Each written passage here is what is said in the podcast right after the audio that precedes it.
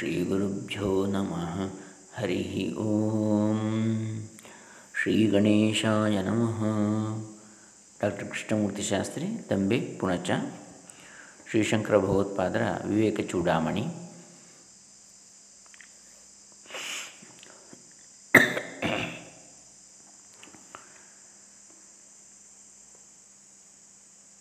ಮೊದಲಿಗೆ ಆದಿಶಂಕರ ಭಗವತ್ಪಾದ ಪೂಜ್ಯರ ಚರಣಾರವಿಂದಗಳಲ್ಲಿ ಶರಣಾಗುತ್ತಾ ಶ್ರೀ ಶ್ರೀ ಸಚ್ಚಿದಾನಂದೇಂದ್ರ ಸರಸ್ವತಿ ಸ್ವಾಮೀಜಿಗಳವರ ಚರಣತರಗಳಲ್ಲಿ ಶರಣ ಹೊಂದುತ್ತಾ ವಿದ್ವಾನ್ ಮಹಾಮಹೋಪಾಧ್ಯಾಯ ವೇದ ವೇದಾಂತ ಬ್ರಹ್ಮ ಡಾಕ್ಟರ್ ಕೆ ಜಿ ಸುಬ್ರಹ ಶರ್ಮಾ ಚರಣತರಗಳಲ್ಲಿ ಶರಣ ಹೊಂದುತ್ತಾ ಸ್ವಾಮಿ ಚಿನ್ಮಯಾನಂದಜಿಯವರ ಚರಣತರಗಳಲ್ಲಿ ಶರಣ ಹೊಂದುತ್ತಾ ವಿವೇಕ ಚೂಡಾಮಣಿಯ ಹದಿನಾಲ್ಕನೇ ಶ್ಲೋಕ, ಹದಿನಾಲ್ಕರಿಂದ ಹದಿನೇಳರವರೆಗಿನ ಶ್ಲೋಕಗಳು ಆತ್ಮವಿದ್ಯೆಗೆ ಅಧಿಕಾರಿ ಎನ್ನತಕ್ಕಂಥ ವಿಚಾರವನ್ನು ಹೇಳ್ತಾ ಇವೆ. ಯಾರು ಅಂತೇಳಿ.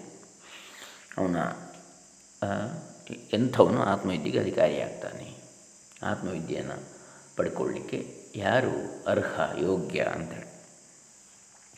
ಅಧಿಕಾರಿಣಮಾಶಾಸ್ತೆ ಫಲಸಿದ್ಧಿರ್ವಿಶೇಷತಃ ಉಪಾಯ ದೇಶಕಾಲಾದ್ಯಾ ಸಂತ್ಯಸ್ಮಿನ್ ಸಹಕಾರಿಣ. ಮೋಕ್ಷ ಪ್ರಾಪ್ತಿಯು ಶಮದಮಾದಿಗಳಿಂದ ಕೂಡಿದ ಅಧಿಕಾರಿಗೆ ವಿಶೇಷವಾಗಿ ದೊರಕುತ್ತದೆ.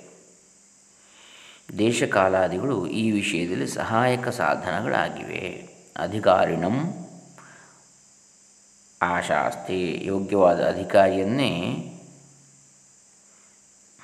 ಇದು ಬಯಸುತ್ತದೆ ಯಾವುದು? ಆತ್ಮವಿದ್ಯೆ. ಫಲಸಿದ್ಧಿರು ವಿಶೇಷತಃ. ವಿಶೇಷವಾಗಿ ಫಲಸಿದ್ಧಿಯು ಅಂಥವನಿಗೆ ದೊರಕುತ್ತದೆ.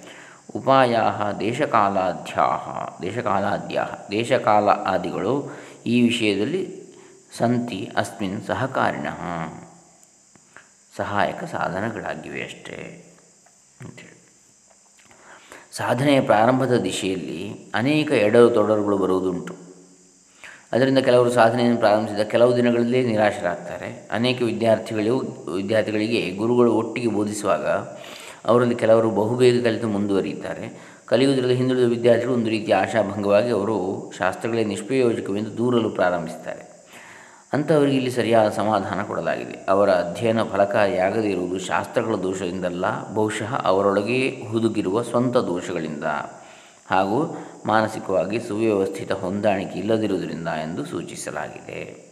ಅಧಿಕಾರಿ ಎಂಬ ಪದವನ್ನು ಪಂಡಿತರೆನ್ನಿಸಿಕೊಳ್ಳುವ ಅನೇಕರು ಅಪಾರ್ಥ ಮಾಡಿರ್ತಾರೆ ಸಾಧನೆಗೆ ಯೋಗ್ಯತೆ ಪಡೆದಿರುವವರು ಇಲ್ಲವೋ ಎಂಬುದನ್ನು ಬೇರೆಯವರು ನಿರ್ಧರಿಸಬೇಕಾದ್ದಿಲ್ಲ ಆದ್ದರಿಂದ ಅನೇಕ ವೇಳೆ ಪ್ರಾಮಾಣಿಕರಾದ ಸಾಧಕರಿಗೆ ಅಪಚಾರವಾಗಬಹುದು. ಸಾಧಕರೇ ತಮ್ಮ ಅಧಿಕಾರವನ್ನು ತೀರ್ಮಾನಿಸಿಕೊಳ್ಳಲು ಅನುಕೂಲವಾಗುವಂತೆ ಕೆಲವು ಹೆಗ್ಗುರುತುಗಳನ್ನು ಆಚಾರ್ಯರು ಕೊಟ್ಟಿರ್ತಾರೆ ಸಾಧನೆಯ ಮಾರ್ಗದಲ್ಲಿ ಅಡಚಣೆ ಉಂಟಾಗಿ ಸಾಕಾದಷ್ಟು ಪ್ರಗತಿ ಪಡೆಯದಿದ್ದರೆ ಅಥವಾ ಅದು ಸಮರ್ಪಕವೆನಿಸದಿದ್ದರೆ ತನ್ನಲ್ಲಿಯೇ ಏನೋ ದೋಷವಿರಬೇಕೆಂದು ಸಾಧಕನು ಆತ್ಮವಿಷ ವಿಮರ್ಶೆ ಮಾಡಿಕೊಳ್ಬೇಕು.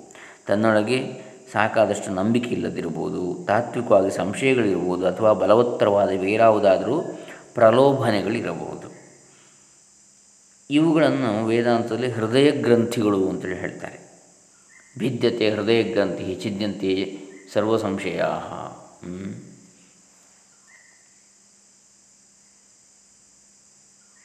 ಅಂತೇಳಿ ಹೇಳ್ತಾರೆ. ಒಂದು ಶ್ಲೋಕ ಇದೆ. ಭಿದ್ಯತೆ ಹೃದಯ ಗ್ರಂಥಿ ಛಿದ್ಯಂತೆ ಸರ್ವ ಸಂಶಯ.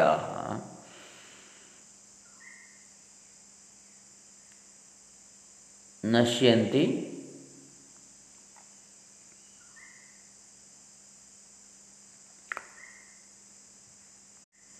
ದಹ್ಯಂತೆ ಸರ್ವಕರ್ಮಾಣಿ ತಸ್ಮಿನ್ ದೃಷ್ಟೇ ಪರಾವರೇ ಅಂಥೇಳಿ. ಅಂದರೆ ಆ ಯಾರು ಪರಮಾತ್ಮನ ಜ್ಞಾನ ಆದರೆ ಪರ ಅವರ. ಅಂದರೆ ಪುರಾತನನು ನಿತ್ಯ ನೂತನನೂ ಆಗಿರತಕ್ಕಂತಹ ಪರಮಾತ್ಮನ ಸ್ವರೂಪದ ಅನುಭವವಾದರೆ ಹೃದಯ ಗ್ರಂಥಿಗಳು ಭಿದ್ಯಂತಿ ಭೇದವಾಗಿ ಹೋಗ್ತವೆ ಅಂದರೆ ಒಡೆದು ಹೋಗ್ತವೆ. ಛಿದ್ಯಂತೆ ಸರ್ವ ಸಂಶಯ ಯಾವ ಬಂಧನದ ಗಂಟುಗಳು ಇರ್ತವೆ ಅವುಗಳು ಒಡೆದು ಹೋಗ್ತವೆ. ಕಳಚಿ ಹೋಗ್ತವೆ. ಎಲ್ಲ ಸಂಶಯಗಳು ಇಲ್ಲವಾಗ್ತವೆ. ಕ್ಷೀಯಂತೆ ಚಾಸ್ಯ ಕರ್ಮಾಣಿ. ಅವನ ಕರ್ಮಗಳೆಲ್ಲವೂ ಕ್ಷಯಿಸಿ ಹೋಗ್ತವೆ. ತಸ್ಮಿನ್ ದೃಷ್ಟೇ ಪರಾವರೇ ಅಂಥೇಳಿ ಆ ಪರಮಾತ್ಮನ ದರ್ಶನವಾದರೆ. ಹಾಗೆ ಇಲ್ಲಿ ಸಾಧಕನು ಅವುಗಳನ್ನು, ಹೃದಯ ಗ್ರಂಥಿಗಳನ್ನು ಕಂಡುಹಿಡಿದು ಗ್ರಂಥಿಗಳನ್ನು ಬಿಡಿಸಿ ತನ್ನ ಶ್ರೇಯಸ್ಸಿನ ದಾರಿಯನ್ನು ಸುಗಮವಾಗಿ ಮಾಡಿಕೊಳ್ಳಬೇಕು. ಈ ರೀತಿಯ ಉಪದ್ರವ ದಿನನಿತ್ಯದ ಅನುಭವದಲ್ಲೂ ಕಂಡುಬರುವುದು. ಹೊಸದಾಗಿ ಕಾರನ್ನು ಓಡಿಸುತ್ತಿರುವ ಯಜಮಾನನಿಗೆ ಇದಕ್ಕಿದ್ದ ಹಾಗೆ ತನ್ನ ಕಾರು ನಿಂತು ಹೋದರೆ ಏನು ಮಾಡಬೇಕು ಅಂತೇಳಿ ತಿಳಿಯದೆ ಪೇಚಾಡಿ ಕಾರನ್ನು ಅಲ್ಲಿಯೇ ಬಿಟ್ಟು ಬೇರೆಯವರ ಸಹಾಯ ಪಡೀಲಿಕ್ಕೆ ಹೋಗ್ತಾನೆ.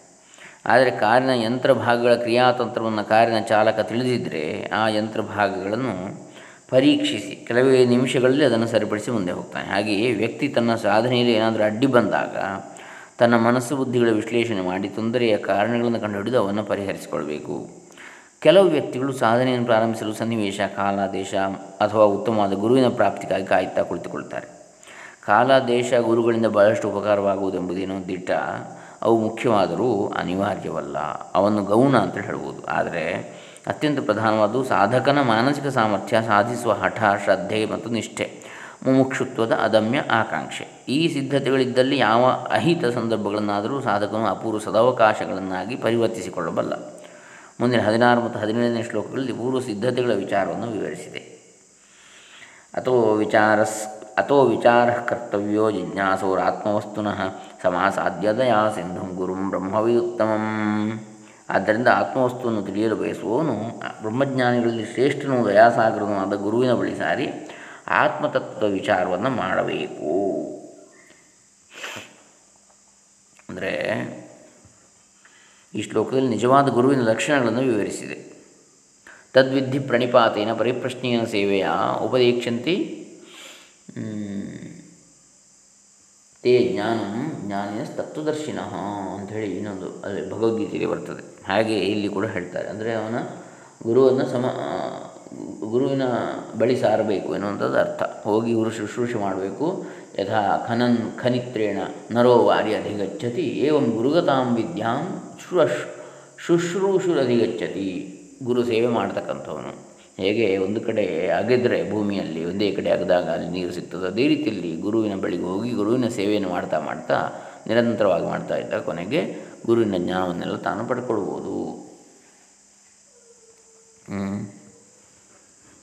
ಗುರುಗತಾಂ ವಿದ್ಯಾಂ ಶುಶ್ರೂಷು ಅಧಿಗಚ್ಚತಿ ಅಂತೇಳಿ. ಇವೆಲ್ಲ ಬೇರೆ ಉದಾಹರಣೆಗಳು ಈ ಶ್ಲೋಕಕ್ಕೆ ಪೂರಕವಾಗಿ. ಅಂದರೆ ಈ ಶ್ಲೋಕದಲ್ಲಿ ನಿಜವಾದ ಗುರುವಿನ ಲಕ್ಷಣಗಳನ್ನು ಹೇಳಿದೆ. ಹೇಗೆ ಯೋಗ್ಯ ಶಿಕ್ಷಣ, ಶಿಷ್ಯನಾಗಲು ತಕ್ಕ ಗುಣಗಳಿರಬೇಕು, ಹಾಗೆ ಉತ್ತಮ ಗುರುವಾಗಲು ಸಹ ಅಗತ್ಯವಾದ ಎಷ್ಟೋ ಗುಣಗಳು ಇರಬೇಕು. ತತ್ವಜ್ಞಾನದ ಅರಿವಿದ್ದ ಮಾತ್ರಕ್ಕೆ ಅವನು ಸಮರ್ಥನಾದ ಗುರುವಾಗಲಾರ. ಆತ್ಮಜ್ಞಾನವಿದ್ದವರೆಲ್ಲ ಬೇರೆಯವರಿಗೆ ತಮ್ಮ ಬೋಧನೆಯಿಂದ ಆ ಹಂತವನ್ನು ಮುಟ್ಟಿಸಲಾರರು. ಗುರು ಆತ್ಮಾನುಭವ ಪಡೆದಿರುವುದಲ್ಲದೆ ಶಾಸ್ತ್ರಜ್ಞಾನ ನಿಪುಣನೂ ಆಗಿರಬೇಕು. ಅವನಿಗೆ ಹೃದಯ ವೈಶಾಲ್ಯ, ಧಾರಾಳ ಬುದ್ಧಿ, ಇತರರಲ್ಲಿ ಕನಿಕರ, ಶಿಷ್ಯರಲ್ಲಿ ಸಹಾನುಭೂತಿ ಇತ್ಯಾದಿ ಸದ್ಗುಣಗಳಿರಬೇಕು. ಇಲ್ಲವಾದರೆ ಗುರುವು ಸಾಮಾನ್ಯನಾದ ತನ್ನ ಶಿಷ್ಯನ ಮಾನಸಿಕ ಮಟ್ಟಕ್ಕೆ ಇಳಿದು ಆತ್ಮತತ್ವವನ್ನು ಅವನಿಗೆ ತಿಳಿಯುವಂತೆ ಉಪದೇಶಿಸುವುದು ಕಷ್ಟ. ಶಿಷ್ಯನಿಗಿರುವ ಅಡಚಣೆಗಳನ್ನು ಸಹಾನುಭೂತಿಯಿಂದ ಅರಿತು ಅವುಗಳ ಪರಿಹಾರವನ್ನು ಸೂಚಿಸಿ ಅವನಿಗೆ ಜ್ಞಾನವನ್ನು ಬೋಧಿಸಿ ಅದರಂತೆ ಬಾಳಲು ಅವನು, ಬಾಳನ್ನು ಅವನು ನಡೆಸಲು ಸಹಾಯ ಮಾಡುವ ಸೌಜನ್ಯ ಗುಣ ಇರಬೇಕು ಗುರುವಿಗೆ. ಶ್ರುತಿಯು ನಿರೀಕ್ಷಿಸುವಷ್ಟು ಉತ್ತಮ ಜೀವನವನ್ನು ಶಿಷ್ಯನು ನಡೆಸುವಂತ ಆಗಬೇಕು ಸಮಾಸಾಧ್ಯ ಅಂದರೆ ಶಿಷ್ಯನು ತನ್ನ ಗುರುವಿನ ಬಳಿ ಸಾರುವಾಗ ಯಾವ ಮಾನಸಿಕ ಸ್ಥಿತಿಯನ್ನು ಹೊಂದಿರಬೇಕೆಂಬುದನ್ನು ಈ ಶಬ್ದ ಸೂಚಿಸ್ತದೆ ಅಂದರೆ ಸಮಿತ್ಪಾಣಿ ಶ್ರೋತ್ರಿಯಂ ಬ್ರಹ್ಮನಿಷ್ಠಂ ಅಂತೇಳಿ ಉಪನಿಷತ್ತು ಕೂಡ ಹೇಳ್ತದೆ. ಸಮಿತ್ಪಾಣಿಯಾಗಿ ಹೋಗಬೇಕು ಅಂತ ಹೇಳಿದರೆ ಏನರ್ಥ? ಈ ರೀತಿಯ, ಆ ರೀತಿಯ ಭಕ್ತಿ ನಮ್ರತೆಗಳಿಂದ ಗುರುವನ್ನು ಸೇರಿದಾಗ ಮಾತ್ರ ಅವನು ಗುರುವಿನ ಉಪದೇಶದ ಪೂರ್ಣ ಫಲವನ್ನು ಪಡೆಯಲು ಶಕ್ತನಾಗ್ತಾನೆ. ಮೇಧಾವಿ, ಪುರುಷೋ, ವಿದ್ವಾನ್ ಊಹಾಪೋಹ ವಿಚಿ, ವಿಚಕ್ಷಣ, ಅಧಿಕಾರಿ, ಆತ್ಮವಿದ್ಯಾಯ, ಮುಕ್ತ ಲಕ್ಷಣ, ಲಕ್ಷಿತ, ಉತ್ತಮವಾದ ಜ್ಞಾಪಕ ಶಕ್ತಿಯುಳ್ಳವ ಮೇಧಾವಿ. ವಿದ್ವಾಂಸನು, ತರ್ಕ ಮೀಮಾಂಸೆಗಳಲ್ಲಿ ನುರಿತವನು, ಇಲ್ಲಿಯವರೆಗೆ ಹೇಳಿರುವ ಲಕ್ಷಣಗಳುಳ್ಳವನು ಆದ ಪುರುಷನು, ಆತ್ಮವಿದ್ಯೆಯನ್ನು ಪಡೆಯಲು ಅರ್ಹನಾಗಿರುತ್ತಾನೆ. ಉಪನಿಷತ್ತಿನ ಅಧ್ಯಯನ ಪ್ರಾರಂಭಿಸುವ ಮೊದಲು ಇರಬೇಕಾದ ಕೆಲವು ಗುಣಗಳನ್ನು ಇಲ್ಲಿ ಹೇಳಿದೆ. ಮೇಧಾವಿ, ಪುರುಷೋ ವಿದ್ವಾನ್ ಊಹಾಪೋಹ ವಿಚಕ್ಷಣ ಅಧಿಕಾರಿ. ಅಧಿಕಾರಿ ಆತ್ಮವಿದ್ಯಾಯಾಮ್. ಉಕ್ತಲಕ್ಷಣ ಲಕ್ಷಿತ. ಮೇಧ ಎಂದರೆ ಉತ್ತಮ ಜ್ಞಾಪಶಕ್ತಿ. ಇದು ಅಗತ್ಯವಾದ ಗುಣಗಳಲ್ಲಿ ಮುಖ್ಯವಾದದ್ದು. ಓದಿದ್ದನ್ನು ಪಾಯಪಾಠ ಮಾಡಿ ಹೇಳುವುದು ಅಥವಾ ಕೇಳಿದ್ದನ್ನು ಪುನರಾವರ್ತನೆ ಮಾಡುವುದು ಅಷ್ಟೇ ಮೇಧಾಶಕ್ತಿ ಎನಿಸದು. ಒಂದು ಸಲ ಘಟಿಸಿದ ಅನುಭವವನ್ನು ಬೇಕಾದಾಗ ಪುನರುಜ್ಜೀವಿಸಿ ಅದರ ಅನುಭವವನ್ನು ಪೂರ್ಣವಾಗಿ ಮತ್ತೆ ಪಡೆದುಕೊಳ್ಳುವ ಸಮರ್ಥವಾದ ಗ್ರಹಣ. ಸ್ಮರಣ ಮತ್ತು ಧಾರಣಾಶಕ್ತಿ ಅನೇಕರು ತಮ್ಮ ಬಾಲ್ಯದಲ್ಲಿ ನಡೆದ ಪ್ರಸಂಗವನ್ನು ಕಣ್ಣಿಗೆ ಕಟ್ಟಿನಂತೆ ನೆನಪಿಟ್ಟುಕೊಂಡು ವಿವರಿಸಬಲ್ಲರು. ಈ ಶಕ್ತಿ ಎಲ್ಲರಲ್ಲೂ ತಕ್ಕಮಟ್ಟಿಗೆ ಉಂಟು ಆದರೆ ಕೆಲವರಲ್ಲಿ ಮಾತ್ರ ವಿಶೇಷವಾಗಿರುತ್ತದೆ. ಗುರು ಪ್ರವಚನ ಮಾಡುತ್ತಿರುವಾಗ ಗಮನವಿಟ್ಟು ಕೇಳಿ ಶಿಷ್ಯನು ಅಲ್ಲಲ್ಲೇ ಆ ಮಾತುಗಳ ಅರ್ಥವನ್ನು ಸಂಪೂರ್ಣವಾಗಿ ಗ್ರಹಿಸಿ ತನ್ನ ಜ್ಞಾನ ಭಂಡಾರದಲ್ಲಿ ಅಡಕ ಮಾಡಿಕೊಳ್ಳಬೇಕು ಆ ತತ್ವಗಳನ್ನು ತನ್ನವಾಗಿ ಮಾಡಿಕೊಳ್ಳಬೇಕು ವಾಕ್ಯಾರ್ಥವನ್ನು ಅದರ ಅಂತರಾರ್ಥ ಸಹಿತ ಮನದಟ್ಟು ಮಾಡಿಕೊಳ್ಳಬೇಕು. ಆಧುನಿಕ ವಿದ್ಯಾರ್ಥಿಗಳ ಅಭ್ಯಾಸದಂತೆ ನೋಟ್ಸ್ ಬರೆದುಕೊಂಡು ಮುಂದೆ ಯಾವುದೋ ಕಾಲದಲ್ಲಿ ಓದಿ ಅರ್ಥ ಮಾಡಿಕೊಳ್ಳಲು ಪ್ರಯತ್ನಿಸುವುದು ಆಗಿನ ಪದ್ಧತಿ ಆಗಿರಲಿಲ್ಲ. ಆಗ ಅಲ್ಲಿಯೇ ಗುರುವಿನ ಬೋಧ ಶಿಷ್ಯನಿಗೆ ಸ್ಫುರಣೆ ಆಗ್ತಾ ಇತ್ತು. ಆ ದಿನದ ಪಾಠ ಪ್ರವಚನ ಮನದಟ್ಟ ಆಗದಿದ್ದರೆ ಮುಂದಿನ ಪಾಠಗಳನ್ನು ಅರ್ಥ ಮಾಡಿಕೊಳ್ಳುವುದು ಸಾಧ್ಯವಾಗ್ತಾ ಇರಲಿಲ್ಲ. ಆ ರೀತಿಯ ಮೇಧಾಶಕ್ತಿ ಇದ್ದ, ಅಂದರೆ ಶ್ರವಣ ಮಾತ್ರದಿಂದ, ಅದಕ್ಕೆ ಶ್ರುತಿ ಅಂತ ಹೇಳಿದ್ವಿ ವೇದಗಳನ್ನು. ಆಗ ಬರೆಯುವಂಥ ವ್ಯವಸ್ಥೆ ಇರಲಿಲ್ಲ, ಓದುವಂಥ ವ್ಯವಸ್ಥೆ ಇರಲಿಲ್ಲ. ಕೇವಲ ಬಾಯಿಯಿಂದ ಹೇಳುವಂಥದ್ದು ಉಪದೇಶ, ಗುರು. ಹಾಗಾಗಿ ಗುರುವಿನ ಬಳಿಗೆ ಹೋಗಿಯೇ ಕಲಿಬೇಕಿತ್ತು. ಕೆ, ಅವರು ಹೇಳಿದ್ದನ್ನು ಕೇಳಿ, ಕೇಳಿದ್ದನ್ನು ಮನಸ್ಸಿನಲ್ಲಿ ಮನನ ಮಾಡಿ ಗಟ್ಟಿ ಮಾಡಿಕೊಳ್ಬೇಕಿತ್ತು. ಅದನ್ನು ಅಲ್ಲೇ ನೆನಪಿಟ್ಟುಕೊಳ್ಬೇಕಿತ್ತು. ಈ ರೀತಿಯ ಮೇಧಾಶಕ್ತಿ ಇದ್ದ ಸೂಕ್ಷ್ಮಮತಿಗಳೇ ವೇದಾಂತದ ಅಧ್ಯಯನಕ್ಕೆ ತಕ್ಕ ಅಧಿಕಾರಿಗಳು. ಆ ಸಾಮರ್ಥ್ಯವನ್ನು ಹೊಂದಿರದ ಮಂದಬುದ್ಧಿಯು ವೇದಾಂತ ಸಾಧನೆಗೆ ಉಪಕಾರಿಯಲ್ಲ ಅಂತ ಹೇಳ್ತಾರೆ. ವಿದ್ವಾನ್ ಅಂತ ಹೇಳಿದರೆ ಏನು? ಅಂದರೆ ಪಂಡಿತ ಅಥವಾ ಶಾಸ್ತ್ರಜ್ಞ ಅಂತೇಳಿ ಹಾಗೆಂದರೆ ಶ್ರುತಿಗಳಲ್ಲಿ ಪರಿಣತಿ ಪಡೆದವನು ಅಂಥೇಳಿ ಅರ್ಥವಲ್ಲ. ಎಷ್ಟೇ ವಿದ್ವಾಂಸನಾಗಿದ್ದರೂ ಗುರುಮುಖಿಯನ್ನು ಶಾಸ್ತ್ರಾಭ್ಯಾಸ ಮಾಡಿದವನು, ನಿಖರವಾದ ಶಾಸ್ತ್ರಜ್ಞಾನವನ್ನು ಪಡೆಯಲಾರ.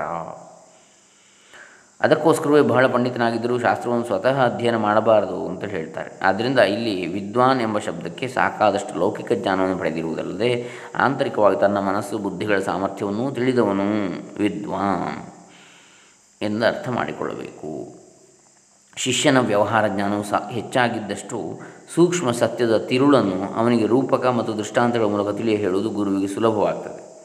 ತಾರ್ಕಿಕ ಬುದ್ಧಿ, ವಿವೇಚನಾ ಶಕ್ತಿ, ಸುಸಂಬದ್ಧವಾದ ಸರಣಿ ಇವುಗಳೆಲ್ಲವೂ ನಿಶ್ಚಯ ಜ್ಞಾನ ಪಡೆಯಲು ಸಹಾಯಕವಾದವುಗಳು. ಆಧ್ಯಾತ್ಮಿಕ ಜ್ಞಾನ ಅನ್ವೇಷಣೆಯಲ್ಲಂತೂ ಅವುಗಳು ಬಹಳ ಅಗತ್ಯ. ಯಾಕಂದರೆ ಉಳಿದ ಲೌಕಿಕ ಜ್ಞಾನ ಸಂಪಾದನೆ ಮಾಡುವಾಗ ವಿಷಯ ಗ್ರಹಣವು ಮುಖ್ಯ. ಆ ವಿಷಯಗಳಲ್ಲಿ ತನ್ನ ವೈಯಕ್ತಿಕ ದೃಢ ನಂಬಿಕೆ ದೃಢ ನಂಬಿಕೆಗೆ ಬೌದ್ಧಿಕ ವಿವರಣೆ ಅಷ್ಟು ಮುಖ್ಯ ಅಲ್ಲ. ಆದರೆ ಜ್ಞಾನ ಮಾರ್ಗದಲ್ಲಿ ನಡೆಯುವವನಿಗೆ ಸಾಕಷ್ಟು ಉತ್ತೇಜನವನ್ನು ಕೇವಲ ಶ್ರದ್ಧೆಯೇ ಕೊಡಲಾರದು ತನ್ನ ಬುದ್ಧಿಯ ವಿಚಾರಶಕ್ತಿಯಿಂದ ಅದು ಹೌದು ಅಂತೇಳಿ ನಮಗೆ ಅನುಭವ ಆಗಬೇಕು. ಅದಕ್ಕೆ ಸೂಕ್ಷ್ಮ ಪರಿಶೀಲನೆಯಿಂದ ಮಥಿತಾರ್ಥ ಜ್ಞಾನದಿಂದ ಉತ್ಪನ್ನವಾದ ಕರಾರುವಕ್ಕಾದ ಜ್ಞ, ಅರಿವು ಅವನಿಗಿರಬೇಕು. ಅವನ ನಂಬಿಕೆ, ಶ್ರದ್ಧೆಗಳು ಈ ನಿಶ್ಚಯ ಜ್ಞಾನದ ಆಧಾರವನ್ನು ಅವಲಂಬಿಸಿರಬೇಕು. ಆಗ ಶ್ರದ್ಧೆಗೆ ಸಾರ್ಥಕ್ಯ ದೊರೆಯುತ್ತದೆ. ವೇದಾಂತ ವಿದ್ಯಾರ್ಥಿಯು ಸೂಕ್ಷ್ಮಮತಿಯಾಗಿ ಜ್ಞಾನ ಸಂಗ್ರಹಕ್ಕಾಗಿ ಸದಾ ಸಿದ್ಧನಾಗಿರಬೇಕು. ಗುರುವಿನಿಂದ ಬರುವ ಉಪದೇಶವನ್ನು ಕೂಡಲೇ ಗ್ರಹಿಸಿ ಅದರ ರಹಸ್ಯಾರ್ಥವನ್ನು ಮನನ ಮಾಡಿ ಬೌದ್ಧಿಕವಾಗಿ ಅದನ್ನು ಜೀರ್ಣಿಸಿಕೊಳ್ಬೇಕು ಹೀಗೆ ಹೃದಯ ಮನಸ್ಸುಗಳು ಸೂಕ್ಷ್ಮವಾಗಿ ಇಲ್ಲದಿದ್ದರೆ ಅವನು ವ್ಯಾಸಂಗದಲ್ಲಿ ಧ್ಯಾನ ಉಪಾಸನೆಗಳಲ್ಲಿ ಪ್ರಗತಿಯು ದೊರಕದು. ಮುಂದಿನ ಶ್ಲೋಕದಲ್ಲಿ ವೇದಾಂತ ವಿದ್ಯಾರ್ಥಿಯ ಅಪೂರ್ವಾಪೇಕ್ಷಿತ ಗುಣಗಳನ್ನು ಆಚಾರ್ಯರು ಸ್ಪಷ್ಟಪಡಿಸಿದ್ದಾರೆ. ವಿವೇಕಿನೋ ವಿರಕ್ತಸ್ಯ ಶಮಾದಿ ಗುಣಶಾಲಿನಃ ಮುಮುಕ್ಷೋರೇವ ಹಿ ಬ್ರಹ್ಮ ಜಿಜ್ಞಾಸಾಯೋಗ್ಯತಾ ಮತ ವಿವೇಕಿಯು ವಿರಕ್ತನು ಶಮದಮ ಮೊದಲಾದ ಗುಣಗುಳ್ಳವನು ಆದ ಮುಮುಕ್ಷುವಿಗೆ ಬ್ರಹ್ಮಜ್ಞಾನ ಪಡೆಯುವುದಕ್ಕೆ ಅರ್ಹತೆ ಇರುತ್ತದೆ ಅಂತೇಳಿ ತಿಳಿದವರು ಅಭಿಪ್ರಾಯಪಡ್ತಾರೆ। ವಿವೇಕಿನಃ ವಿರಕ್ತಸ್ಯ ಶಮಾದಿ ಗುಣಶಾಲಿನಃ। ಮುಮುಕ್ಷೋ ಏವ ಹಿ ಬ್ರಹ್ಮಜಿಜ್ಞಾಸ ಯೋಗ್ಯತಾ ಮತ। ಶಾಸ್ತ್ರಾಧ್ಯಯನದಲ್ಲಿ ಆಸಕ್ತಿಯುಳ್ಳ ವಿದ್ಯಾರ್ಥಿಗೆ ಇರಬೇಕಾದ ಅಧಿಕಾರಿ ಲಕ್ಷಣಗಳನ್ನು ಹಿಂದಿನ ಶ್ಲೋಕದಲ್ಲಿ ಸ್ಥೂಲವಾಗಿ ತಿಳಿಸಿದೆ. ಈ ಶ್ಲೋಕದಲ್ಲಿ ಅಂತಹ ವಿದ್ಯಾರ್ಥಿಗೆ ಇರಬೇಕಾದ ವಿಶೇಷ ಲಕ್ಷಣಗಳನ್ನು ಕೂಡ ವಿವರಿಸಿದೆ. ಪೂರ್ವಾಪೇಕ್ಷೆ ವಿಶೇಷ ಲಕ್ಷಣಗಳ ಆ ಪಟ್ಟಿಯನ್ನು ಕೇಳಿ ಯಾರೂ ಹೆದರಬೇಕಾದಿಲ್ಲ ಅವುಗಳ ಸಾಂಪ್ರದಾಯಿಕ ಅರ್ಥವೇನೋ ಸ್ವಲ್ಪ ಭಯಾನಕವಾಗಿ ಇದ್ದರೂ ಕೂಲಂಕಷವಾಗಿ ವಿಚಾರ ಮಾಡಿದರೆ ಅವು ನಮ್ಮಲ್ಲಿ ಸಾಮಾನ್ಯವಾಗಿ ಸುಪ್ತವಾಗಿರುವ ಗುಣವಿಶೇಷಗಳೇ ಅಡಗಿರತಕ್ಕಂಥವು ಅವುಗಳನ್ನು ಅಭಿವೃದ್ಧಿಪಡಿಸಿಕೊಳ್ಬೇಕಷ್ಟೆ. ವಿವೇಕ. ವಿವೇಕ. ನಿತ್ಯಾನಿತ್ಯ ವಸ್ತುಗಳ ಭೇದವನ್ನು ಅರಿಯುವ ವಿವೇಚನಾ ಶಕ್ತಿಯೇ ವಿವೇಕ. ವಿಮರ್ಶಾತ್ಮಕವಾದ ಆ ಶಕ್ತಿ ನಾವು ಸತ್ಯ, ಅಸತ್ಯ, ಶಾಶ್ವತ, ಅನಶ್ವರ. ಇವುಗಳ ವ್ಯತ್ಯಾಸವನ್ನು ಅರಿಯುತ್ತೇವೆ. ನಿತ್ಯ ಜೀವನದ ವ್ಯವಹಾರದಲ್ಲಿ ನಾವು ಈ ರೀತಿಯ ಯುಕ್ತಾಯುಕ್ತ ವಿವೇಚನೆಯನ್ನು ನಡೆಸ್ತಾ ಇರ್ತೇವೆ. ಆದರೆ ಅದನ್ನೇ ನಮ್ಮೊಳಗೆ ಆಧ್ಯಾತ್ಮಿಕ ವಿಚಾರ ವಿಮರ್ಶೆಯಲ್ಲಿ ಗಹನವಾಗಿ ತೊಡಗಿಸಿದಾಗ ಅದು ವಿವೇಕ ಅಂತೇಳಿ ಅನ್ನಿಸ್ತದೆ ವೈರಾಗ್ಯ. ಸಾಮಾನ್ಯವಾಗಿ ವೈರಾಗ್ಯವೆಂದರೆ ನಿರ್ಲಿಪ್ತತೆ ಅಥವಾ ಅನಾಸಕ್ತಿ ಎಂದು ಅರ್ಥ ಮಾಡ್ತಾರೆ. ಆಸಕ್ತಿಯನ್ನು ಕಳೆದುಕೊಂಡರೆ ಬದುಕಿಗೆ ಅರ್ಥವೇ ಇರುವುದಿಲ್ಲವಲ್ಲ ಎಂದು ಕೆಲವರು ಹೆದರಬಹುದು. ಆಸಕ್ತಿ ಇಲ್ಲದಿದ್ದರೆ ನಾವು ಜೀವಚ್ಛವದಂತೆ ಎಂದು ಭಯಪಡಬಹುದು. ಆದರೆ ವೇದಾಂತದಲ್ಲಿ ವೈರಾಗ್ಯವೆಂಬುದು ವಿವೇಕಕ್ಕೆ ಮುಂದಿನ ಹೆಜ್ಜೆ. ನಿತ್ಯಾನಿತ್ಯ ವಸ್ತುಜ್ಞಾನ ಉಂಟಾದ ಮೇಲೆ ಮನಸ್ಸು ಅನಿತ್ಯ ವಸ್ತುಗಳಿಂದ ತಾನಾಗಿ ದೂರವಾಗತಕ್ಕಂಥದ್ದು. ಅದೇ ವೈರಾಗ್ಯ. ಆದ್ದರಿಂದ ಸರಿಯಾಗಿ ವಿವೇಚನೆ ಮಾಡಿದರೆ ವೈರಾಗ್ಯವು ವಿವೇಕದ ಫಲ. ನಾವು ಎಷ್ಟರ ಮಟ್ಟಿಗೆ ವಿವೇಕ ಉಂಟಾಗಿರ್ತದೋ ನಮಗೆ ಅಷ್ಟರ ಮಟ್ಟಿಗೆ ನಮಗೆ ವೈರಾಗ್ಯ ಬಂದಿದೆ ಅಂತ ಹೇಳ್ಬೋದು. ನನ್ನ ನೆರಳು ನಾನಲ್ಲ ಎಂಬ ನಂಬಿಕೆ ನಮ್ಮಲ್ಲಿ ದೃಢವಾಗಿದ್ದರೆ ನನ್ನ ನೆರಳಿನ ಮೇಲೆ ಆನೆ ಬಂದು ತುಳಿದರೂ ನಾನು ನಿರಾತಂಕವಾಗಿ ಇರ್ತೇನೆ ಯಾಕಂದರೆ ಸಾವಿರ ಆನೆಗಳು ನನ್ನ ನೆರಳನ್ನು ತುಳಿದರೂ ನನಗೆ ಯಾವ ನೋವು ಉಂಟಾಗದೆಂಬ ನಿಶ್ಚಯ ಬುದ್ಧಿ ನನಗಿರ್ತದೆ. ಹಾಗೆಯೇ ಎಷ್ಟು ಜನ ನನ್ನನ್ನು ಬೈದರೂ ಕೂಡ ಅದು ಯಾರನ್ನು ದೇಹವನ್ನು ಬೈಬೇಕಷ್ಟೇ, ಆತ್ಮವನ್ನು ಬೈಲಿಕ್ಕಾಗೋದಿಲ್ಲ ಅಂತ ತಿಳಿಬೇಕು. ಎಷ್ಟು ಜನ ನಿಂದಿಸಿದರು, ಎಷ್ಟು ಜನ ತೆಗಳಿದರು ಏನು ಮಾಡಿದರು, ಅದು ಶರೀರಕ್ಕೆ ಅಂತ ತಿಳಿಬಹುದು. ಅದು ವೈರಾಗ್ಯ. ಶಮ. ಶಮವೆಂದರೆ ಮನೋನಿಗ್ರಹ. ಮನಸ್ಸಿನ ಮೇಲೆ ಪ್ರಶಮನ ಅಥವಾ ಮನಃಪ್ರಶಮನ. ಮನಸ್ಸಿನ ಮೇಲೆ ನಮಗೆ ಹತೋಟಿ ಇದ್ದಾಗ ಚಿಂತೆಗಳು ನಮ್ಮನ್ನು ಬಾಧಿಸಲಾರವು ಮನಸ್ಸು ಸಮಾಧಾನ ಸ್ಥಿತಿಯಲ್ಲಿರುವಾಗ ನಾವು ಶಾಂತರಾಗಿರ್ತೇವೆ. ಮುಂದಿನ ಶ್ಲೋಕಗಳಲ್ಲಿ ಶಂಕರರು ಇದನ್ನು ದೀರ್ಘವಾಗಿ ಚರ್ಚಿಸಿದ್ದಾರೆ. ಸದ್ಯದಲ್ಲಿ ನಾವು ಇಷ್ಟ ಅರಿತರೆ ಸಾಕು. ಈ ಸದ್ಗುಣಗಳು ಸಾಧಕನು ಬೆಳೆಸಿಕೊಳ್ಳಬೇಕಾದ ಜೀವನದ ಉತ್ತಮ ಮೌಲ್ಯಗಳು. ಸೃಜನಾತ್ಮಕವಾದ ನಮ್ಮ ಚಿಂತನೆಗಳು ಈ ಸದ್ಗುಣಗಳ ಪ್ರಮಾಣವನ್ನು ಅನುಸರಿಸಿರ್ತವೆ ವ್ಯಾವಹಾರಿಕ ಅಭ್ಯುದಯಕ್ಕೂ ಈ ಗುಣಗಳು ಅಗತ್ಯವೆಂಬುದನ್ನು ನಾವು ಅರಿಯಬೇಕು. ಮುಮುಕ್ಷೋಹೋ ಅಂತೇಳಿ. ಮುಮುಕ್ಷು ಅಂದರೆ ಮೋಕ್ಷವನ್ನು ಉತ್ಕಟವಾಗಿ ಬಯಸುವವನು, ಮುಮುಕ್ಷುತ್ವ ಉಳ್ಳವನು ಮುಮುಕ್ಷು. ಇದು ಶಾಸ್ತ್ರಜ್ಞ ಅಂದರೆ ಮೋಕ್ಷಾಕಾಂಕ್ಷೆ ಇರುವವನು. ಇದು ಶಾಸ್ತ್ರಜ್ಞಾನಕ್ಕೆ ಬಹುಮುಖ್ಯವಾದ ಅಂಶ. ಮೋಕ್ಷವನ್ನು ಮರಣಾನಂತರ ಸಿಗುವ ಬಂಧ ವಿಮುಕ್ತಿ ಎಂದು ಕೆಲವರು ಹೇಳ್ತಾರೆ. ಇದು ಅಪಭ್ರಂಶಾರ್ಥ. ನಿಜವಾದ ಅರ್ಥ ಅಲ್ಲ ಅದು. ಆಧುನಿಕ ವ್ಯಕ್ತಿಗೆ ಇಲ್ಲಿಯೇ ಈಗಲೇ ಸಿಗುವ ಫಲದಲ್ಲಿಯೇ ಆಸಕ್ತಿಯೇ ವಿನಃ ದೇಹಾಂತ ನಂತರ ಬರುವುದೆಂದು ಹೇಳುವ ಫಲದಲ್ಲಿ ಅಲ್ಲ. ಇದು ಈ ಯುಗದ ಮನೋಭಾವ. ನಿಜವಾದ ಅರ್ಥದಲ್ಲಿಯೂ ಮುಮುಕ್ಷುತ್ವವು ಇಲ್ಲಿ ಈಗಲೇ ಪ್ರತಿಫಲವನ್ನು ದೊರಕಿಸಿಕೊಡುವ ಗುರಿಯನ್ನು ಸೂಚಿಸುತ್ತದೆ. ನಮ್ಮ ಪ್ರಯತ್ನಕ್ಕೆ ಸಮನಾದ ಪ್ರಮಾಣದಲ್ಲಿ ನಮಗೆ ಪ್ರತಿಫಲ ಕೂಡಲೇ ದೊರೆಯುತ್ತದೆ. ಪ್ರಾಪಂಚಿಕ ಅನುಭವದಲ್ಲಿ ನಮಗೆ ಕಂಡುಬರುವ ನಮ್ಮ ದೇಹ, ಮನಸ್ಸು, ಬುದ್ಧಿಗಳ ಸಂಕೋಲೆಗಳನ್ನು ಕಳಚಿ, ಅವುಗಳ ಸಂಕುಚಿತ ಸ್ವಭಾವವನ್ನು ಮೀರಿ ಸೀಮಾರಹಿತ ಸಾಮ್ರಾಜ್ಯವನ್ನು ಸೇರುವ ತೀವ್ರ ಬಯಕೆಯೇ ಮುಮುಕ್ಷತ್ವ. ಸಂ, ಬಂಧನದ ಬಲೆಯಿಂದ ಬಿಡಿಸಿಕೊಂಡು ದೌರ್ಬಲ್ಯವನ್ನು, ದೌರ್ಬಲ್ಯದ ಎಲ್ಲೆಯನ್ನು ಮೀರಿ ಅಲ್ಪತ್ವವನ್ನು ದಾಟಿ ಪೂರ್ಣತ್ವವನ್ನು ಸೇರಿ ಜ್ಞಾನ ಜ್ಯೋತಿಯಲ್ಲಿ ಒಂದಾಗಬೇಕೆಂಬುದೇ ನಮ್ಮ ಹೋರಾಟದ ಗುರಿ. ಇದು ನಮ್ಮ ದೈಹಿಕ ಹಾಗೂ ಬೌದ್ಧಿಕ ಅಶಕ್ತತೆಗೆ ವಿರುದ್ಧವಾಗಿ ನಡೆಸುವ ಆಧ್ಯಾತ್ಮಿಕ ಬಂಡಾಯ. ಅದರ ಮೂಲಕ ಸರ್ವಶಕ್ತಿಯನ್ನು, ಪೂರ್ಣ ಜ್ಞಾನವನ್ನು ಪಡೆಯುವ ಒಂದು ಪ್ರಯತ್ನ, ಪರಿಪೂರ್ಣತೆ ನಡೀತಕ್ಕಂಥದ್ದು ನಾವು. ಅಂಥೇಳಿ ಸ್ವಾಮಿ ಚಿನ್ಮಯಾನಂದರು ಹೇಳ್ತಾರೆ. ಮುಂದೆ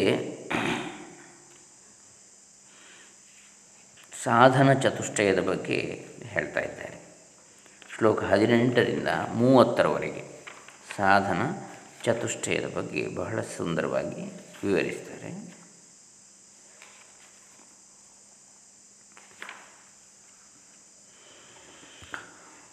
ಅದರಲ್ಲಿ ಈಗ ಹದಿನೆಂಟನೇ ಶ್ಲೋಕವನ್ನು ನೋಡುವುದಿದ್ದರೆ ಸಾಧನಾನ್ಯತ್ರ ಚತ್ವಾರಿ ಕಥಿತಾನಿ ಮನೀಷಿಭಿ ಯೇಷು ಸತ್ಸ್ವೇವ ಸನ್ನಿಷ್ಠಾಯದ ಭಾವೇನ ಸಿದ್ಧ್ಯತಿ. ಈ ಬ್ರಹ್ಮಜ್ಞಾನದ ವಿಷಯದಲ್ಲಿ ಜ್ಞಾನಿಗಳು ನಾಲ್ಕು ಸಾಧನಗಳನ್ನು ಹೇಳಿರ್ತಾರೆ. ಸಾಧನಾನ್ಯತ್ರ ಚತ್ವಾರಿ ಕಥಿತಾನಿ ಮನೀಷಿಭಿ ಜ್ಞಾನಿಗಳಿಂದ ಹೇಳಲ್ಪಟ್ಟಿವೆ. ಕಥಿಸಲ್ಪ, ಕಥನ ಮಾಡಲ್ಪಟ್ಟಿವೆ. ಯೇಷು ಸತ್ಸು ಏವ ಸನ್ನಿಷ್ಠ ಯದ್ ಅಭಾವೇ ನ ಸಿದ್ಧ್ಯತಿ. ಇವು ಇದ್ದರೆ ಮಾತ್ರ ಬ್ರಹ್ಮನಿಷ್ಠೆ ಸಿದ್ಧಿಸುವುದು ಇಲ್ಲದಿದ್ದರೆ ಸಿದ್ಧಿಸುವುದಿಲ್ಲ ಅಂತೇಳಿ. ಅಂದರೆ ಹಿಂದೆ ಹೇಳಿದ ಅಪೂರ್ವಾಪೇಕ್ಷಿತ ನಾಲ್ಕು ವಿಶೇಷ ಗುಣಗಳು ಯಾವುದೆಲ್ಲ? ನಿತ್ಯಾನಿತ್ಯ ವಿವೇಕ ಇಹಾಮೂತ್ರ ಫಲಭೋಗ ವಿರಾಗ ಶಮದಮಾದಿ ಷಟ್ ಸಂಪತ್ತಿ ಮತ್ತು ಮುಮುಕ್ಷತ್ವ. ಇವುಗಳು ಸಾಧಕನ ಸಿದ್ಧಿಗೆ ಮುಖ್ಯ ಕಾರಣವಾದವುಗಳು. ಈ ಸಾಧನ ಚತುಷ್ಟಯದಲ್ಲಿ ಎಷ್ಟರ ಮಟ್ಟಿಗೆ ಸಾಧಕನು ಪಕ್ವತೆ ಪಡೆದಿರುತ್ತಾನೋ ಅಷ್ಟರ ಮಟ್ಟಿಗೆ ಅವನು ತನ್ನ ಗುರಿಯನ್ನು ಮುಟ್ಟಲು ಸಮರ್ಥನಾಗ್ತಾನೆ ಸಾಧಕನ ಮುನ್ನಡೆಯಲ್ಲಿ ಏನಾದರೂ ಪ್ರತಿಬಂಧಕಗಳು ಉಂಟಾದರೆ ಅವನಿಗೆ ನಾಲ್ಕು ಗುಣಗಳಲ್ಲಿ ತನ್ನೊಳಗೆ ಯಾವುದಾದರೂ ಕೊರತೆ ಆಗಿದೆಯೇ ಎಂಬುದನ್ನು ಪರಿಶೀಲಿಸಬೇಕು. ಮೊಟ್ಟ ಮೊದಲು ಈ ಗುಣಗಳನ್ನು ಸಾಧಕನು ಹೊಂದಿರಬೇಕಾದ್ದು ಅನಿವಾರ್ಯ ಎಂದು ಶಂಕರರು ಹೇಳ್ತಾರೆ. ರೋಗಿಯು ಕಾಯಿಲೆಯನ್ನು ನಿಶಕ್ತನಾಗಿದ್ದರೆ ಅವನು ತ್ರಾಣವನ್ನು ಪಡೆದುಕೊಳ್ಳುವುದಕ್ಕೆ ತಕ್ಕ ಅನುಪಾನವನ್ನು ವೈದ್ಯನು ಮೊದಲು ಸೂಚಿಸ್ತಾನೆ. ಹಾಗೆಯೇ ಸಾಧಕನ ಉತ್ಸಾಹಗೊಂಡಿದ್ದರೆ ಅದು ಹೊರಗಿನ ವಸ್ತುಗಳ ದೋಷದಿಂದಲ್ಲ ತನ್ನೊಳಗೆ ಇರುವ ಆಧ್ಯಾತ್ಮಿಕ ಸಾಮರ್ಥ್ಯದ ಕೊರತೆಯಿಂದ ಎಂದರಿತು, ಅದಕ್ಕೆ ತಕ್ಕ ಚಿಕಿತ್ಸೆ ಪಡಿಬೇಕು. ಆದೌ ನಿತ್ಯಾನಿತ್ಯ ವಸ್ತು ವಿವೇಕ ಪರಿಗಣ್ಯತೆ. ಇಹಾಮುತ್ರ ಫಲಭೋಗ ವಿರಾಗಸ್ತದನಂತರಂ ಶಮಾದಿಷಟ್ಕ ಸಂಪತ್ತಿರ್ಮುಮುಕ್ಷುತ್ವಮಿತಿ ಸ್ಫುಟ. ಸಾಧನೆಗಳನ್ನು ವಿವರಿಸುವಾಗ ನಿತ್ಯಾನಿತ್ಯ ವಸ್ತು ವಿವೇಕವು ಮೊದಲನೆಯ ಸಾಧನವಾಗಿ ಪರಿಗಣಿಸಲ್ಪಟ್ಟಿದೆ. ಆದೌ ನಿತ್ಯಾನಿತ್ಯ ವಸ್ತು ವಿವೇಕ ಪರಿಗಣ್ಯತೆ ಅಂಥೇಳಿ. ಅನಂತರ ಇಲ್ಲಿ ಮತ್ತು ಪರಲೋಕದಲ್ಲಿ ಅನುಭವಿಸುವ ಕರ್ಮ ಫಲದ ಭೋಗಗಳಲ್ಲಿ ವೈರಾಗ್ಯ. ಇಹ ಮೂತ್ರ ಫಲ ಭೋಗ ವಿರಾಗಸ್ತದನಂತರಂ ತರುವಾಯ ಶಮದಮಾದಿ ಷಟ್ ಸಂಪತ್ತು ಮತ್ತು ತೀವ್ರ ಮೋಕ್ಷೇಚ್ಛೆ ಶಮಾದಿ ಷಟ್ಕ ಸಂಪತ್ತಿರ್ ಮುಮುಕ್ಷುತ್ವಮಿತಿ ಸ್ಫುಟಂ. ಇವು ನಾಲ್ಕು ಅಗತ್ಯವಾದ ಸಾಧನೆಗಳೆಂದು ವಿಜ್ಞಾನಿಗಳು ಸ್ಪಷ್ಟವಾಗಿ ತಿಳಿಸಿದ್ದಾರೆ. ಇಲ್ಲಿ ಕೂಡ ಸಾಧಕನಿಗೆ ಆಧ್ಯಾತ್ಮಿಕ ಮಾರ್ಗದಲ್ಲಿ ವಿಜಯ ಸಾಧನೆಗೆ ಅಗತ್ಯವಾಗಿರಬೇಕಾದ ಗುಣ ವಿಷಯಗಳನ್ನೇ ಪುನಃ ಆಚಾರ್ಯರು ಒತ್ತಿ ಹೇಳ್ತಾರೆ, ಸ್ಪಷ್ಟಪಡಿಸ್ತಾರೆ. ಅದನ್ನು ವಿವರಿಸುವ ನಿಮಿತ್ತವಾಗಿ ವಿವೇಕ ಮತ್ತು ವೈರಾಗ್ಯ ಇವುಗಳ ವಿಚಾರವನ್ನು ವಿಶದಪಡಿಸಿದ್ದಾರೆ ವಿವೇಕ. ವಿವೇಕವು ಸಾಧಾರಣ ಒಂದು ಮಟ್ಟದಲ್ಲಿ ಎಲ್ಲದರಲ್ಲೂ ಇರುವುದಾದರೂ ಅದು ಅನೇಕರಲ್ಲಿ ಎಲ್ಲರಲ್ಲೂ ಇರುವುದಾದರೂ ಅನೇಕರಲ್ಲಿ ಹೆಚ್ಚಾಗಿ ಪ್ರಕಟವಾಗುವುದಿಲ್ಲ. ಸುಪ್ತ ಸ್ಥಿತಿಯಲ್ಲಿ ಇರ್ತದೆ ಲೌಕಿಕವಾಗಿ ಬುದ್ಧಿವಂತರಾದವರಲ್ಲೂ ಸತ್ಯ, ಅಸತ್ಯ, ಅನಿತ್ಯ, ಅನಿತ್ಯಗಳ ವಿವೇಚನೆ ಇರುವುದು ಕೇವಲ ಕೆಲವರಲ್ಲಿ ಮಾತ್ರ. ಆತ್ಮವಿಕಾಸದ ಹಂತಗಳಲ್ಲಿ ಮುಂದಿದ್ದವರು ಈ ಸೂಕ್ಷ್ಮ ಗ್ರಹಿಕೆಯ ಪ್ರತಿಭೆಯನ್ನು ವ್ಯಕ್ತಪಡಿಸ್ತಾರೆ ಆದರೆ ತಮಗೆ ಆ ವಿಶೇಷ ಶಕ್ತಿ ಇಲ್ಲವೆಂದು ಯಾರೂ ನಿರಾಶೆ ಹೊಂದಬೇಕಾಗಿಲ್ಲ. ಆ ಪ್ರತಿಭೆಯನ್ನು ಪರಮಾತ್ಮನ ಅವ್ಯಾಜವಾಗಿ, ಸ್ವಚ್ಛಂದವಾಗಿ ಸಿಕ್ಕಿದವರಿಗೆ ಕೊಟ್ಟ ಅನುಗ್ರಹ ಅಲ್ಲ. ಅದು ಮನಸ್ಸು, ಬುದ್ಧಿಗಳು ತಮ್ಮ ಪರಿಶ್ರಮದಿಂದ ಸಂಸ್ಕಾರ ಹೊಂದಿ ಸತತ ಅಭ್ಯಾಸದ ಮೂಲಕ ಹೆಚ್ಚು ಐಕ್ಯತೆಯನ್ನು, ಪೂರ್ಣತೆಯನ್ನು, ಸೂಕ್ಷ್ಮತೆಯನ್ನು ಪಡೆದಿರುವುದರ ಫಲವಿಶೇಷ ಹೆಚ್ಚು ವಿವೇಕ ಕಾಣಿಸಿಕೊಂಡ ಮನುಷ್ಯನಲ್ಲಿ ಅವನ ವ್ಯಕ್ತಿತ್ವವು ಹೆಚ್ಚು ಸಮಗ್ರತೆ, ಪೂರ್ಣತೆಗಳಿಂದ ಸಮಾಹಿತವಾಗಿದೆ ಎಂದು ಧಾರಾಳವಾಗಿ ಊಹಿಸಬಹುದು. ವಿರಾಗ.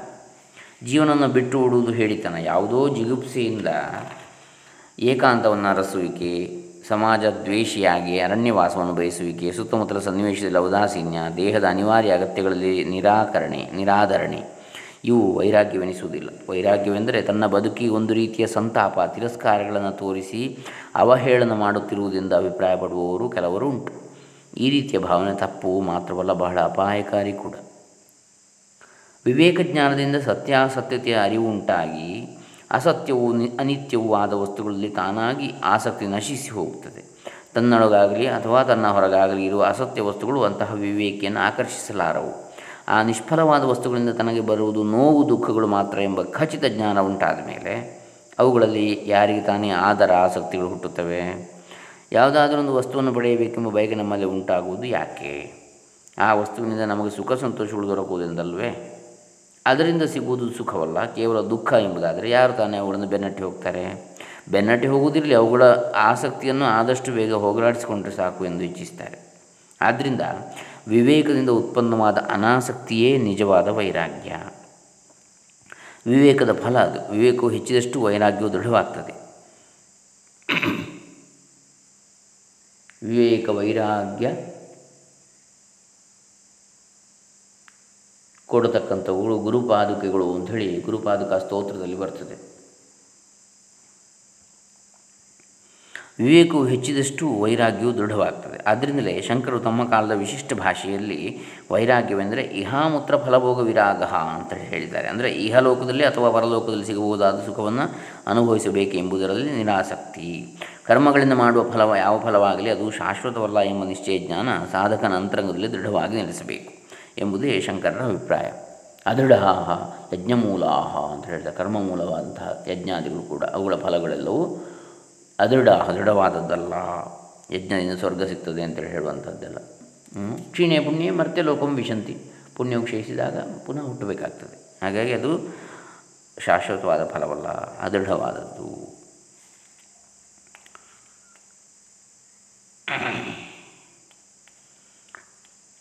ಆ ಅಭಿಪ್ರಾಯ ಆದಾಗ ಅವನು ಪ್ರಾಪಂಚಿಕ ಕರ್ಮಗಳಲ್ಲಿ ವಿಷಯಗಳಲ್ಲಿ ಆಸಕ್ತಿಯನ್ನು ತಾನಾಗಿ ತೊರೆಯುತ್ತಾನೆ ಬಿಡ್ತಾನೆ ನಾವು ಬಾಹ್ಯ ವಸ್ತುಗಳನ್ನು ಸಂಪರ್ಕಿಸಿ ವ್ಯವಹರಿಸಿದಾಗ ಅದರ ಪ್ರತಿಕ್ರಿಯೆಯು ಭಾವನೆಯ ರೂಪದಲ್ಲಿ ನಮ್ಮ ಮನಸ್ಸನ್ನು ಪ್ರವೇಶಿಸುತ್ತದೆ. ಅದೇ ನಮ್ಮ ದೈನಂದಿನ ಅನುಭವ.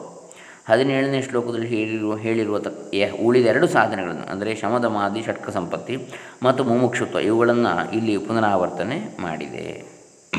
ಯಾವುದರಲ್ಲಿ? ಹತ್ತೊಂಬತ್ತರಲ್ಲಿ. ಬ್ರಹ್ಮ ಸತ್ಯಂ ಜಗನ್ಮಿಥ್ಯೇತ್ಯಂ ರೂಪೋ ವಿನಿಶ್ಚಯ ಸೋಯಂ ನಿತ್ಯಾನಿತ್ಯವಸ್ತು ವಿವೇಕ ಸಮುದಾಹೃತ ಪರಬ್ರಹ್ಮವಸ್ತು ಒಂದೇ ಸತ್ಯ, ಹೊರಗಿನ ಜಗತ್ತೆಲ್ಲ ಮಿಥ್ಯ ಎಂಬ ದೃಢ ನಂಬಿಕೆಯೇ ನಿತ್ಯಾನಿತ್ಯ ವಸ್ತು ವಿವೇಕ ಅಂತಲೇ ಹೇಳಲ್ಪಟ್ಟಿದೆ. ಬ್ರಹ್ಮ ಸತ್ಯಂ ಜಗನ್ಮಿಥ್ಯೇತ್ಯಂ ರೂಪೋ ವಿನಿಶ್ಚಯ, ಸೋಯಂ ಬ್ರಹ್ಮಸತ್ಯಂ ಜಗತ್ ಮಿಥ್ಯಾ ಇತಿ ಏವಂ ರೂಪ ವಿನಿಶ್ಚಯ, ವಿಶೇಷ ನಿಶ್ಚಯ. ಸಹ ಅಯಂ ನಿತ್ಯಾನಿತ್ಯವಸ್ತು ವಿವೇಕ ಸಂ ಉದಾಹೃತ. ಪರಬ್ರಹ್ಮ ವಸ್ತು ಒಂದೇ ಸತ್ಯ, ಹೊರಗಿನ ಜಗತ್ತಲ್ಲ, ಮಿಥ್ಯ ಎಂಬ ದೃಢ ನಂಬಿಕೆ ನಿತ್ಯಾನಿತ್ಯ ವಸ್ತು ವಿವೇಕ ಅಂತ ಹೇಳಲ್ಪಟ್ಟಿದೆ. ವೇದಾಂತ ವಿದ್ಯಾರ್ಥಿಗೆ ಅನ್ವಯಿಸುವಂತೆ ವಿವೇಕದ ಪೂರ್ಣ ಲಕ್ಷಣಗಳನ್ನು ಇಲ್ಲಿ ವಿವರಿಸಿದೆ. ಸತ್ಯ ಅನೃತಗಳ ಸಮುದಾಯದಲ್ಲಿ ಅಸತ್ಯದಿಂದ ಸತ್ಯವನ್ನು ವಿಂಗಡಿಸುವ ವಿವೇಚನಾ ಶಕ್ತಿಯೇ ವಿವೇಕ. ಸತ್ಯವೆಂದರೆ ಯಾವ ಕಾಲಕ್ಕೂ ಬದಲಾವಣೆಯನ್ನಾಗಲಿ ವಿಕಾರವನ್ನಾಗಲಿ ಹೊಂದದ ಸದಾ ಸಿದ್ಧವಾಗಿರುವ ನಿತ್ಯ ವಸ್ತು.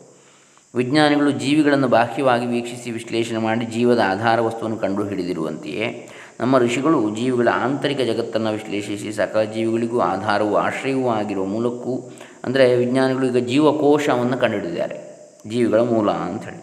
ಅಥವಾ ಒಂದು ಪರಮಾಣುವನ್ನು ಕಂಡುಹಿಡಿದಿದ್ದಾರೆ. ಯಾವುದರ ಮೂಲ? ಎಲ್ಲ ವಸ್ತುಗಳ ಮೂಲ ಪರಮಾಣು ಅಂತೇಳಿ ಅದೇ ರೀತಿ ಜೀವಿಗಳಲ್ಲಿ ಜೀವಕೋಶ ಮೂಲ ಘಟಕ ಅಂತೇಳಿ ಅದೇ ರೀತಿಯಲ್ಲಿ ಅದು ಬಾಹ್ಯವಾದದ್ದು, ಭೌತಿಕವಾದದ್ದು. ಅದೇ ರೀತಿ ನಮ್ಮ ಋಷಿಗಳು ಜೀವಿಗಳ ಆಂತರಿಕ ಜಗತ್ತನ್ನು ವಿಶ್ಲೇಷಿಸಿ ಕಣ್ಣಿಗೆ ಕಾಣದ ಇಂದ್ರಿಯ ಗೋಚರವಲ್ಲದಂತಹ ಇಂದ್ರಿಯಾತೀತವಾದ ಅತೀಂದ್ರಿಯ ಜಗತ್ತನ್ನು ವಿಶ್ಲೇಷಿಸಿ ಸಕಲ ಜೀವಿಗಳಿಗೂ ಆಧಾರವೂ ಆಶ್ರಯವೂ ಆಗಿರುವ ಮೂಲಕ್ಕೂ ಮೂಲಭೂತವಾಗಿರುವ ವಸ್ತುವನ್ನು ನಮಗೆ ಪರಿಚಯ ಮಾಡಿಕೊಟ್ಟಿದ್ದಾರೆ. ಆ ಮೂಲ ಅಂದರೆ ಮೂಲಕ್ಕೂ ಮೂಲಭೂತ ಅಂದರೆ ಈ ಹೊರಗಿನ ಮೂಲ ಯಾವುದು? ಇದೆ ಜೀವಕೋಶ ಅಥವಾ ಅಣು, ಪರಮಾಣು ಅಂತ ಹೇಳ್ತೇವೆ.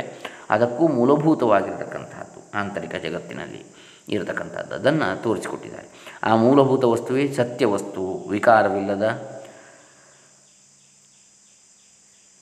ಸರ್ವವ್ಯಾಪಿಯಾಗಿರುವ ನಿತ್ಯ ವಸ್ತು ಹೀಗೆ ನಾವು ಜೀವನದ ಅಡಿಯ ಅಡಿಯ ಆಳವನ್ನು ವಿಚಾರ ಮಾಡಿ, ಅದರ ಶುದ್ಧ ಸ್ವರೂಪವನ್ನು ಅರಿಯಲು ಹೊರಟಾಗ ನ, ಎಲ್ಲ ಕಡೆಗಳಲ್ಲೂ, ಎಲ್ಲ ಕಾಲಗಳಲ್ಲೂ ವ್ಯಾಪಕವಾಗಿರುವ ಚೈತನ್ಯವೇ ಜೀವದ ಸಾರಸ್ವರೂಪ ಎಂಬ ಅನುಭವ ನಮ್ಮಲ್ಲಿ ಉಂಟಾಗ್ತದೆ.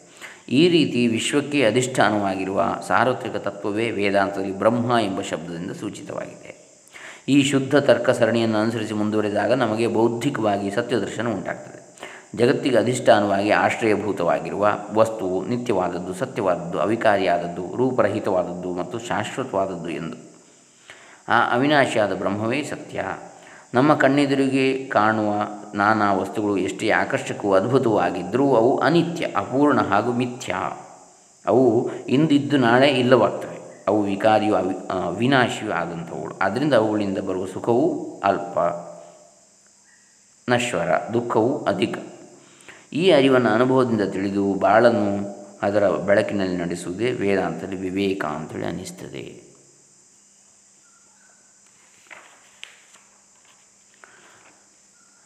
ನಾವು ಇಪ್ಪತ್ತೊಂದನೇ ಶ್ಲೋಕದಿಂದ ನಂತರ ನಾಳೆ ದಿವಸ ನಾವು ನೋಡೋಣ. ಇದು ವಿವೇಕ ಚೂಡಾಮಣಿ ಶಂಕರಾಚಾರ್ಯರ ಕೃತಿ. ಹರೇ ರಾಮ ಶ್ರೀ ಶಂಕರಾರ್ಪಿತಮಸ್ತು ಓಂ ತತ್ಸತ್.